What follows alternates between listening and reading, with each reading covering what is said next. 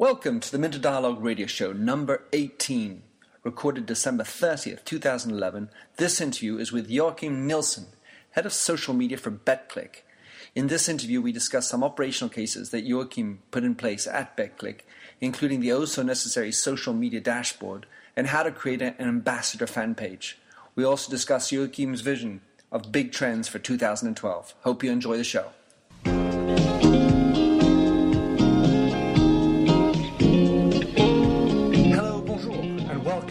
Dialogue Radio Show, where we discuss brand marketing with a focus on all things digital. I am Minter Dial, and I'm author of the blog TheMyndset.com. That's T H E M Y N D S E T, where branding gets personal. You'll find the show notes on the blog for the upcoming interview. So let's cut to the quick. Enjoy the show. Hello and welcome to the Minter Dialogue radio show. It's the 30th of December 2011. We're about to wind down the year just in time for one more podcast. I have with me at the Nemrod Cafe in downtown Paris um, Joachim Nilsson. And Joachim's someone I met uh, over a year ago at, on an internet television uh, show uh, called, uh, called Tech Talk. Uh, Joachim is the head of social media at, at an organization called Betclic Everest. Joachim, welcome to the show. Can you tell us exactly uh, who you are, what you do, and what is Betclic Everest? Thank you, Minter. So, Betclic Everest is an online gaming company. we do sports betting, poker, casino.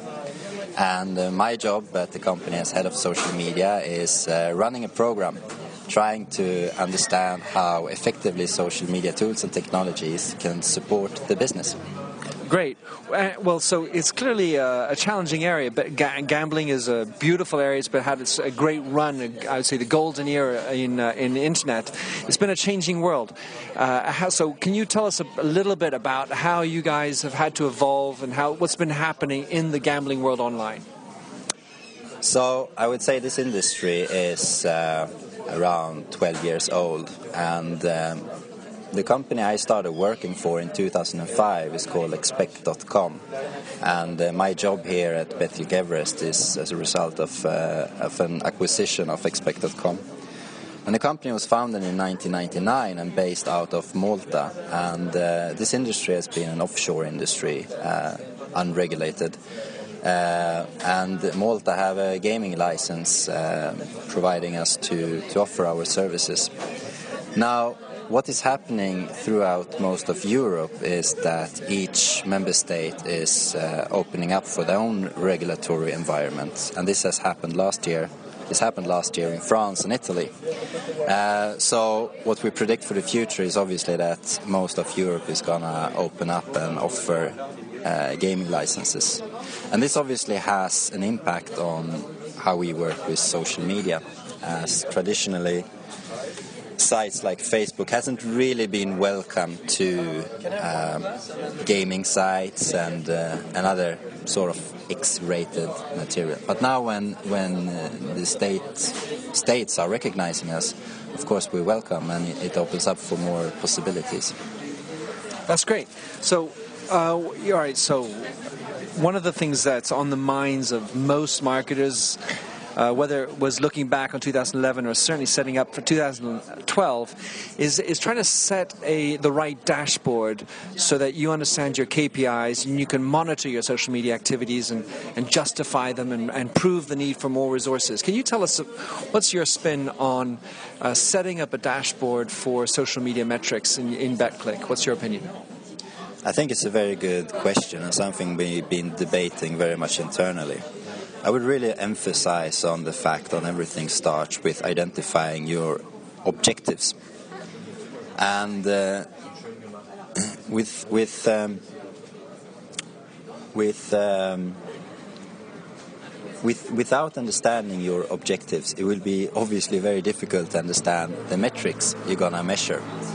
And one problem we're facing is that we put sort of social media into a box. So we say, how do we measure the ROI on social media? Um, is social media working, etc., etc. And the problem there is that we, we put this in the social media box. If we turn things around and we say that we want to achieve more awareness, that's a very basic business objective. And our strategy is going to be doing things on Facebook. Now we need to identify those particular metrics that will measure this awareness, etc., etc. Now, then we're measuring things for this awareness project rather than just saying what we do for social media. So going forward, I think it will be very, very difficult. I don't think we will see people saying we we we have this result for social media, etc., etc. I think we will see we had this result for this particular project, and it involved social media tools and technologies.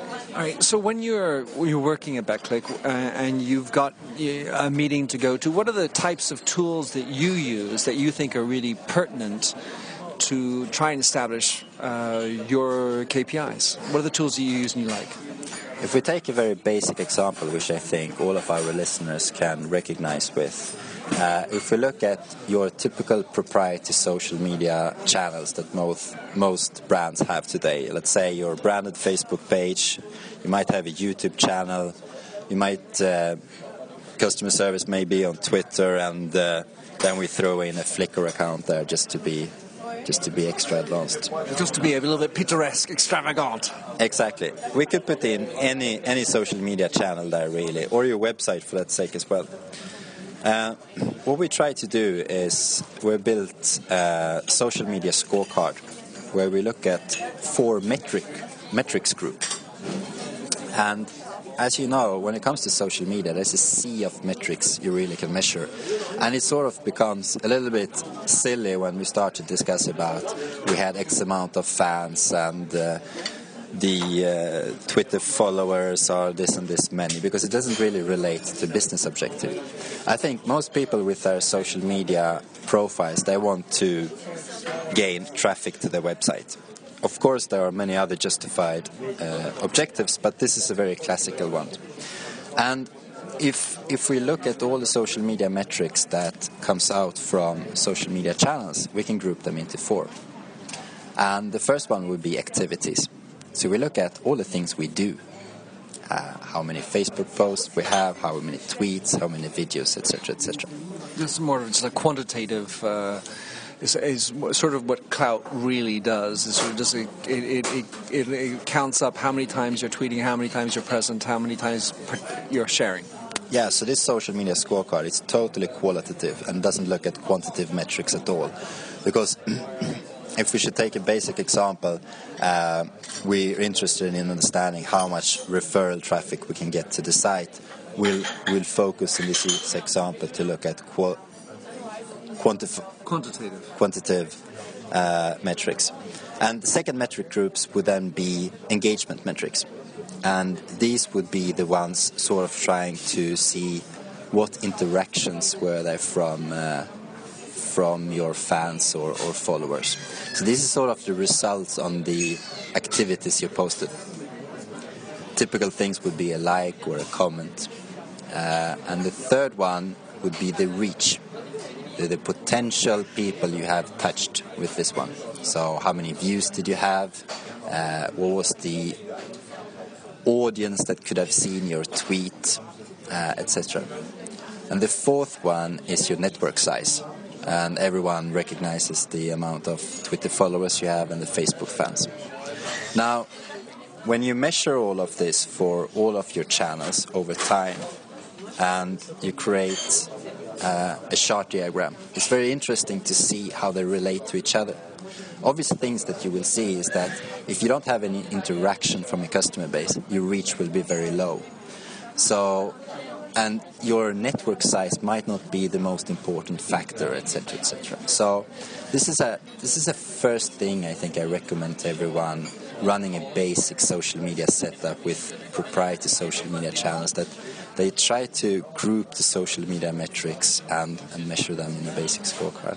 One of the things uh, we've seen recently at Google Analytics has been improving their system, and they have uh, new ways of tracking. Can you tell us about the, what we were just talking about before um, with Google Analytics, the, the ability to track the, the previous history of, of the links before they come in?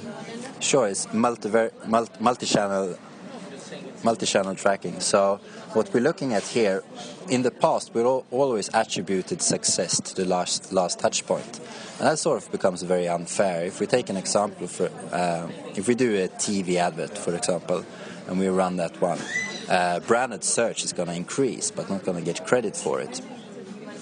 Uh, if we take another example, let's say you have a YouTube video that becomes very successful, it's got 300,000 views, but nowhere in the YouTube video is there, a, or a YouTube video, I mean, the normal thing is not to click through to the website after you see a YouTube video. Maybe what you do is a branded Google search, and then your SEO team will get attribution for that. So what Google is trying to do with, with this is trying to look at uh, assisted uh, channels and trying to, to attribute some sort of, you know, relative success to the assisted channels. So you can you can then in a much better way understand uh, the effectiveness of all the digital things you do online. Uh, you can attribute the success for this YouTube video that we took in example, uh, or we can look at, for example, your Facebook page might be in the third line, and after that we have branded search, and after that people click a banner. Uh, these are interesting things we see with with this new Google Analytics enhancement. That's very cool. All right, so uh, we were talking a little bit before. Um, you had a, a, case which I thought was interesting uh, about Expekt, the brand you uh, were working on in Malta.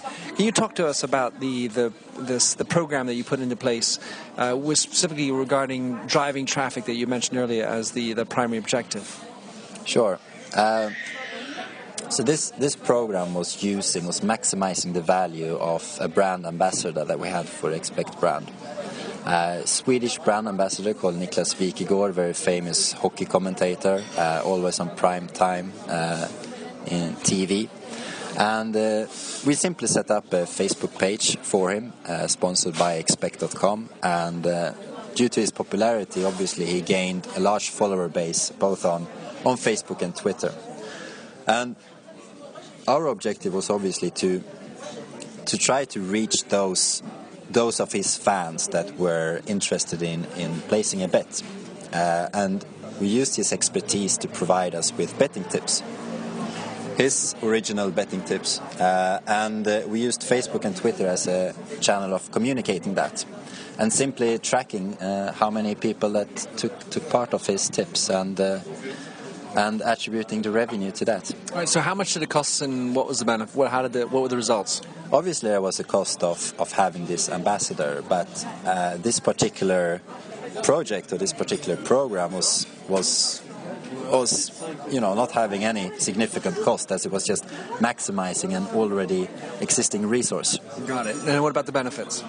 Well, the benefits were, were, were quite nice. I think during one year we gained 30,000 organic fa- organic fans, and uh, we saw we saw around you know I can't me- mention the exact numbers, but it was in the thousands each month of referring traffic from uh, from his Facebook page. It makes me think of something that just came up. So I'm uh, taking a little bit of a left turn. We uh, just recently there was this uh, guy in in um, in the states, Noah Kravitz, who uh, whose Twitter account uh, he had started within the company, and then when he left the company, he left with the 17,000 fans. I don't know if you've heard about this. The, so the the idea here is that you've got this hockey commentator who's got a number of fans with his Facebook page. At, a certain point, the operation is over, and he stays with them. What's your, what do you, who do you think owns those fans? Well, this is obviously something you need to figure out before you launch the operation. In this case, he owns the fans, and we had several cases of this. And in all cases, the uh, the ambassador we work with owns the fans, and uh, you know we we work with it during the time we have the partnership with the particular ambassador.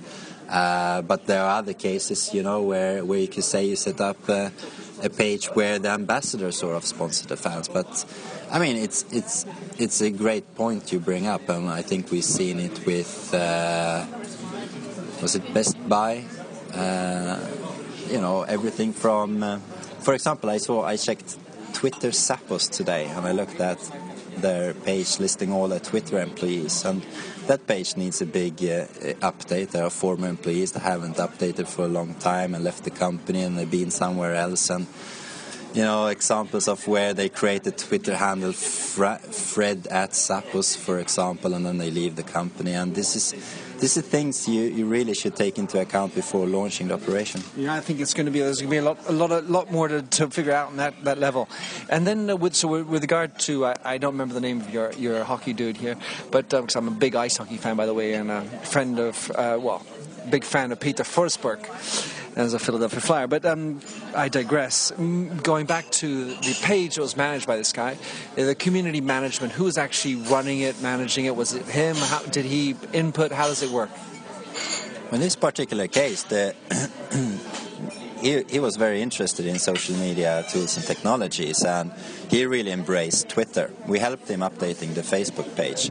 But of course, certain things you outsource, certain things uh, you cannot outsource. But I think the the important thing here is that there, there, there's never it's going to be very very hard to get high profile ambassadors and get them to manually you know uh, update the pages. It's either going to be the company doing it or it's either going to be some of their assistants. But the important thing is that it's their words and it's really coming from them.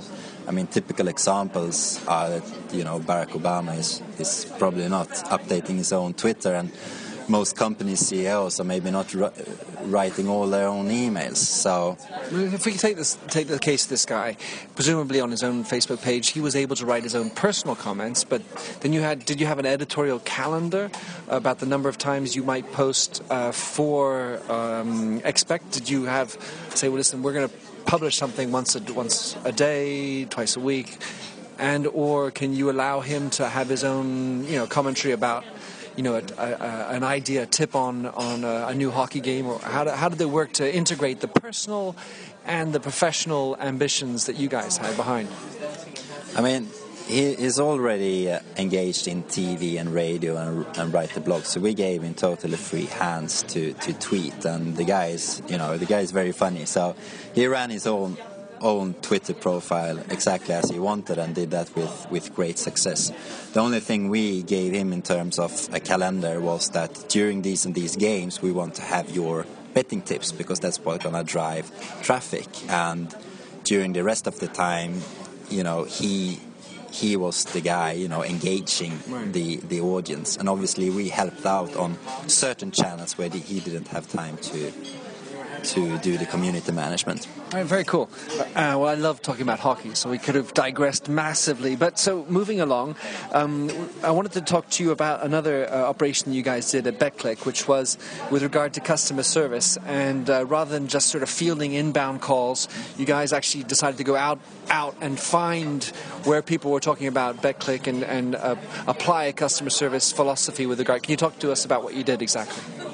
Yeah, so we, we decided that with social media tools and technologies, and not only with, with that, but we we wanted to do customer service outreach. We saw no reason why there shouldn't be customers that don't get help.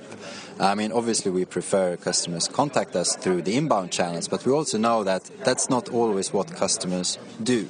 And especially in our industry, there are big online forums where customers debate, etc., etc. And now, now with the nice social media monitoring tools that exist, we were able to set up very good monitoring dashboards and uh, and listen to that, and obviously provide customer service in those channels. All right, so can you tell us about some of the tools you use specifically? We used uh, one of the uh, market leaders in uh, social media monitoring. Uh, we didn't rely on uh, free social media tools such as uh, Google Analytics and Social Mention, but we went with a paid service. A paid service, um, yeah. And uh, did you have success? How did you manage? Did you, can you talk about any specific situation of you reaching out to a, a, complaint or some you know issue that happened, and how did you manage that? Well, the, I think customers are not really used to get a public reply. I mean, this operation is what happened in France for Betclic.fr brand, and none of our competitors, what we have seen, are doing this at a large scale. So customers are really, uh, you know, they're very surprised, positively surprised that we are actually taking the effort and reaching out. And if we look at objectives, obviously the first one is that we want to increase our customer satisfaction. But there's also a direct revenue attached to this because the amount of mentions that we solve publicly in forum is not huge. It's quite low mention. But we have to look at the mention audience. We might say that there was 5, 10, 15 mentions for during a certain period of time that we that we solved. But the question is rather how many people saw that and how many people then saw that we replied and uh, hopefully solved this issue. That's that's where we know there's going to be a positive impact on uh, you know search results on our revenue. Now attributing direct revenue to that is is yet quite difficult but there's obviously ways we can look at you know referring sources and, and trying to to look at it. Well, going back to our initial point and the, the idea of your dashboard you, what sort of mechanisms do you have to understand how many people are seeing that comment? Your your interaction with an unhappy fan your your you know the, the response you provide and the conversion into happiness satisfaction. Do you have any idea what what tools you're you using to gauge how many people are viewing that interaction? I can't disclose the exact tool but if you look at typical tools like Radian 6, Synthesio, Brandwatch and tools like this, they will come with a typical set of uh, you will get a fa- you will get a good understanding of the mentioned audience. If we take a typical example of a web forum, normally they can pull data from a service called ComScore, and you will see that this typical thread had X amount of views. On Twitter, is pretty straightforward. You see how many followers that Twitter user had, etc., etc. When it comes to if we talk about sentiment, that's well debated whether automated sentiment works or not, but I would suggest that you manually do the sentiment and then you can. But then, then we start to talk about more a general brand health dash, dashboard, which wasn't really the scope of this project, but. Uh, well, I, but going, you know, to our conversation before the interview, in the end of the day, your dashboard has to be off and on. Your reputation online is fine, but it has to be a combination. Your media program cannot be just limited to social media. It's an integrated phenomenon where everything is linked. So it's uh, anyway, it's a complex world. All right, this now it is the we are 6:30. We got 20 well 32 hours before 2012 hits us. Joachim, can you give us your forecasts for 2012 in the social media world? Things that are going to turn us on or make us excited for next year. What do you have for us? Uh, so we were taking notes on this, and I'm sitting here with my iPhone and my WordPress uh, because I'm going to write a blog post about this. Sounds good. Well, I'll of course put a, a link into that in the show notes. Excellent. So, Minter, the first one we have is, I think, going forward for organizations. They are not going to organize for social. Instead, they're going to organize around social. And typically, what I mean with that is I think we're going to see fewer and fewer social media departments, and we're going to see more and more the trend of that existing departments use social media tools and technologies. Now, this doesn't mean that you don't need a corporate social media strategist or you don't need someone like myself. Uh, in fact, you do need, and, and you need someone to take care of the company's change management, the center of excellence or the excellence or the program management office, or if you so want. Someone needs to lead this change from the social media department going to uh, business units adopting social media tools and technologies. All right. So, what, I, a question I have, I wrote a post about that about uh, a couple weeks ago about uh, what I call the geek quotient. Do you think uh, geeks have their place in, in regular organizations in in helping to understand the mechanics, the CSS script, uh, HTML writing? What do you? What's your opinion on geeks in, in companies? I think geeks are the most important uh, part of the companies going forward. These are the real workers. These are the people that understand how the web works. Uh, I think we need uh, more geeks, of course. I well, I agree with that one. All right. So, what other uh, forecasts do you have for 2012? Uh, okay. So the second one is going to be organizations is going to recognize the value of customer influence.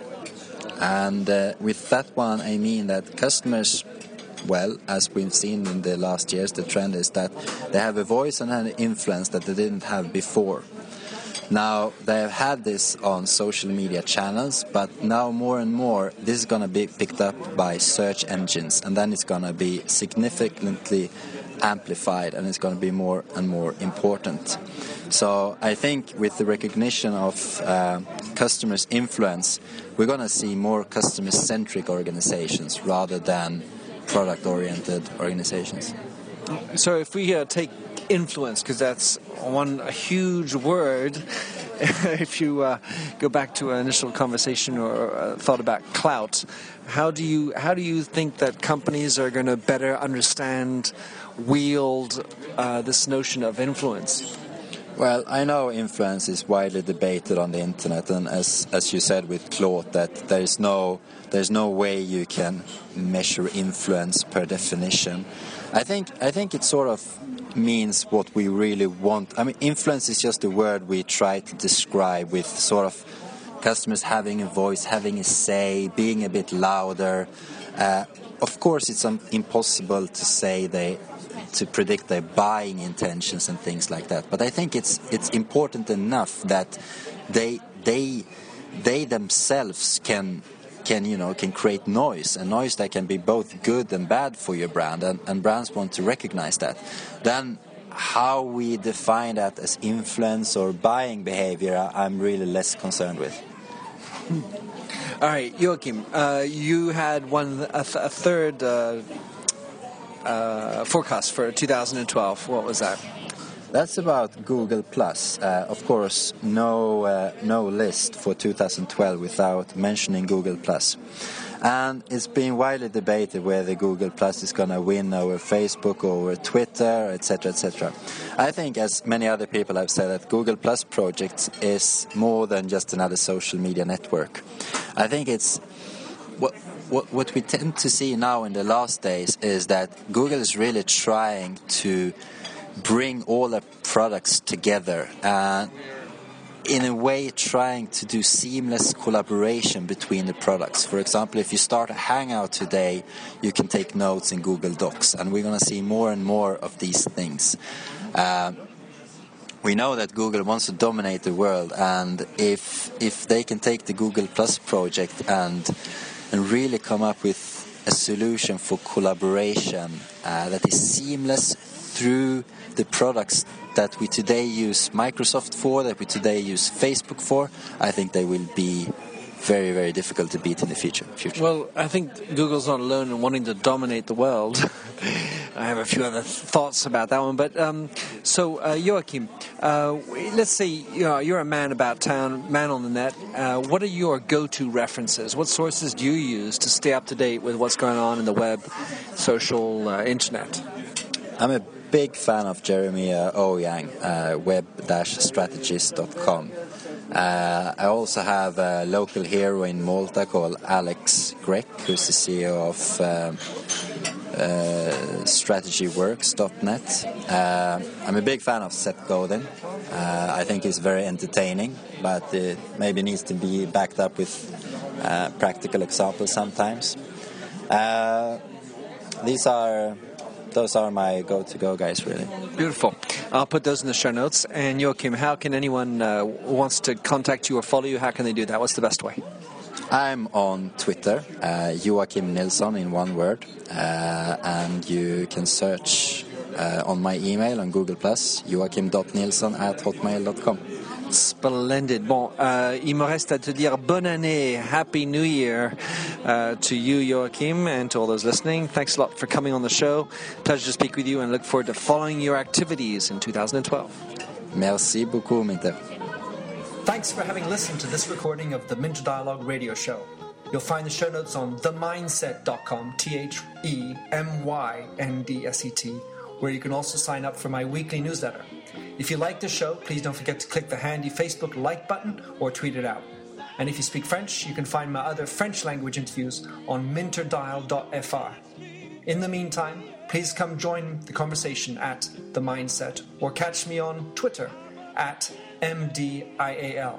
Happy trails.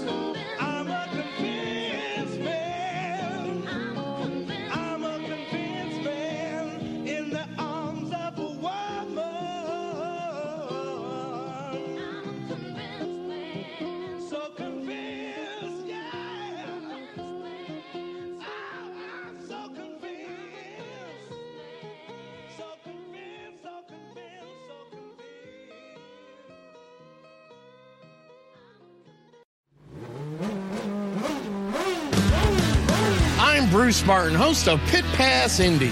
Each week, I go behind the scenes of the NTT IndyCar Series and introduce our listeners to the biggest stars of IndyCar, which features the Indianapolis 500 as its cornerstone event. The men and women that compete in IndyCar may be the bravest athletes in all of sport, as danger lurks around every corner. They are able to look danger in the eye without flinching. That is why the NTT IndyCar Series features the best racing on the planet. Join me every week as we talk to the stars of IndyCar, including the legends of the Indianapolis 500 on Pit Pass Indy from Evergreen Podcast.